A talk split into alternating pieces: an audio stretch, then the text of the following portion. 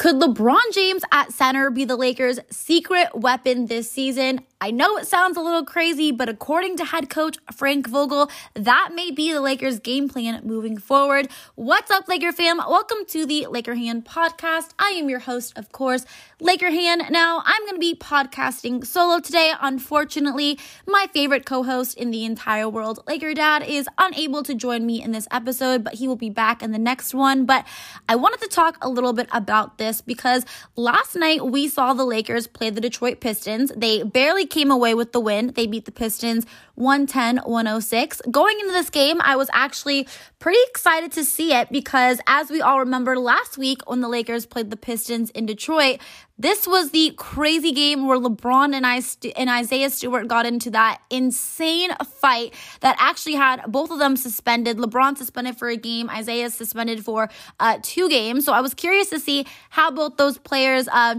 played and bounced back, uh, joining and playing against each other again. And LeBron really showed out last night. You know, he carried the Lakers to this win. He had 33 points, uh, 12 for 20 from the floor, 4 for 9 for a three point range. Also had 5 rebounds and 9 assists, 2 steals, and a block. LeBron really carried the Lakers last night, and the Lakers needed it because it was one of those nights where, besides LeBron, AD, and uh, Russell Westbrook, no one else really contributed much at all. Um, you could say, you know, THT had 12 points, but he was four for 10 from the floor, one for four from three point range. So nothing really crazy there. You know, Melo struggled a lot last night, uh, 0 for 7 from the floor. Russ was actually really good. You know, I've got to give it to Russell Westbrook. You know, he has been playing much, much better as of recently. Uh, last night, he had 25 points, 10 for 16 from the floor, which is maybe actually his best shooting performance of the season so far. He also had six rebounds and nine assists. AD played very well for us, had a very uh, good shooting performance, especially from three. Uh, two for two from three point range, 10 for 15 overall for uh, 24 points and 10 rebounds. But, you know, the big story last night was, of course, LeBron James leading the Lakers to this victory but it also was the fact that we saw LeBron James playing that center position. Now, we saw this in the game prior when AD missed uh, because he was out due to the flu. And so we saw LeBron kind of play that center for us when, of course, we ran that small ball lineup that head coach Frank Vogel loves, where he has, you know, three guards in there. But we saw it again last night. Um, and it was interesting because, you know, LeBron was at that five for us. We saw AD be that power forward for us.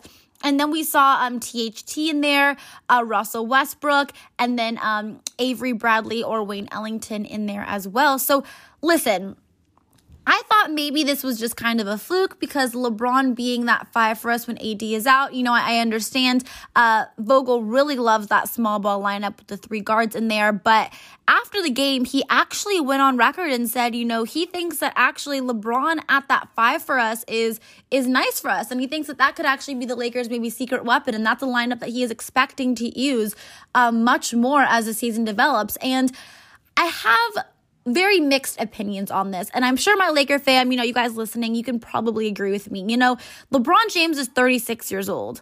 He's not even the biggest player on the court for us. Um, and to have him out there, you know, at that five for us, going against the other teams, you know, toughest, biggest guy night in, night out, I don't think that's the smartest bet for us. Um, I don't think that's the smartest to try to preserve his body for this long season. That was, if you guys can remember, one of the main reasons a couple seasons ago where when the Lakers first got AD, why he didn't want to be our center because of course he wanted to try to preserve our body, which is why he preferred to play that four, that power forward position. But now it seems like LeBron is going to be our center and AD is going to be our power forward, which, you know, obviously going into the season, we thought AD would play more minutes at that five. So I don't necessarily think it's a great idea for the main reason that LeBron James is 36 years old. I don't think it's the best case for him, the best position for him to be playing in in order to preserve his body for this very long, uh, tedious season. But also, another reason is the Lakers get absolutely destroyed on the boards whenever we do this. You know, we saw this be one of the biggest problems. Obviously, it's been our biggest problem probably this entire season, but last night, especially when we let the Pistons get into it after we had, or get back into it after we had a, a double double digit lead. You know, the Lakers again just keep getting destroyed on the boards.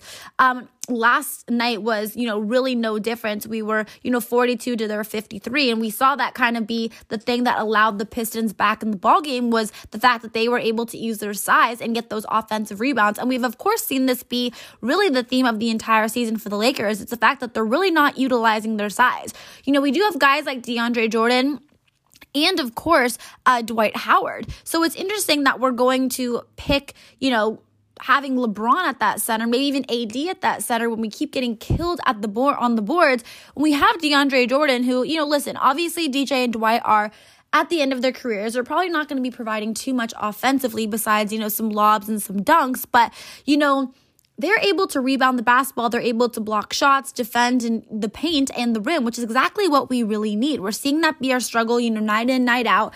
And last season or last game, DeAndre actually played very well for us. He played 20 minutes. He was four for four from the field. You know, obviously, though, his shots are right at the rim, so don't really look too much at that. But he did have six rebounds. He had nine points, and he provides a lot of energy and hustle. And we see that when we have our bigs in there, like Dwight and DeAndre, Dwight actually didn't play in last night's game, but we tend to do much better defensively and also much better in terms of our rebounding situation. But um, obviously, Vogel, as we saw last season, um, and we're seeing it carry over in this season, really likes to play that small ball lineup with, of course, three guards in the rotation. And while maybe offensively it works for us, we see that it really does not work for us defensively, especially when you're looking at the rebounding side of things. So I understand that, you know, Vogel feels LeBron at that center is a good spot for us moving forward because he feels that it allows uh, Russ to be able to operate better because it allows the paint to be more open for for Westbrook to operate and to kind of uh, penetrate, which is of course his game. But he feels that when we have bigs in there like DeAndre and Dwight, it kind of clogs the paint too much, and Russ isn't really able to play um, at his best. But I don't know if I necessarily agree with that. You know, I think Russell Westbrook obviously started the season off struggling a bit, but these last few games, you know, the last couple weeks, we've really seen him uh, start to kind of come into his own. He's pretty much been averaging a triple double. He's been getting, you know, his 20, 25 points night in, night out. Um, he's been able to play more of the kind of basketball and the kind of style that we've seen him, you know, be that, that we're accustomed to seeing to him. So I don't know necessarily, you guys, if I agree with LeBron James being our center, if that's the Lakers' best opportunity and their best, um, you know, lineup moving forward. But of course, I'm curious to see what you guys think. I know maybe this could be a, a mixed opinions. I know maybe some people love this small ball lineup and some people maybe agree with me that, you know, listen, this is absolutely crazy. You know, we don't even want AD maybe necessarily to play that center for us too much because we want to try to preserve him. And yet we're going to have LeBron James, the, you know, oldest player pretty much on our team, our, our superstar, the guy that we really need to focus on preserving for the playoffs, uh, play that center for us, have to go neck and neck and, you know, bang his body up night in, night out with the other team's biggest, uh, toughest player. Um, so I'm curious to see what you guys think about this. Do you think this the small ball lineup with LeBron James at that center is the best position, the best lineup that the Lakers have, and could it be their uh, their recipe to success? Obviously, we saw it work. Um, last night, although of course this is the Detroit Pistons. This isn't, uh, you know, any of the top teams in the league. So I don't know if it's necessarily the best showcase, but I'm sure we're going to see more of this moving forward. But I'm curious, Laker fam, what you think about this. So of course, you can tweet me. Uh, let me know your opinion. My Twitter is at Hannah underscore Kulik and my Instagram is at Hannah Rose Kulik. That is going to be it for this podcast episode. Uh, thank you all so much for listening. And of course, you know, I will be back in action and hopefully in the next one, uh, Laker Dad will be back with me. But until next time, Laker Hannah is out. Bye, everyone.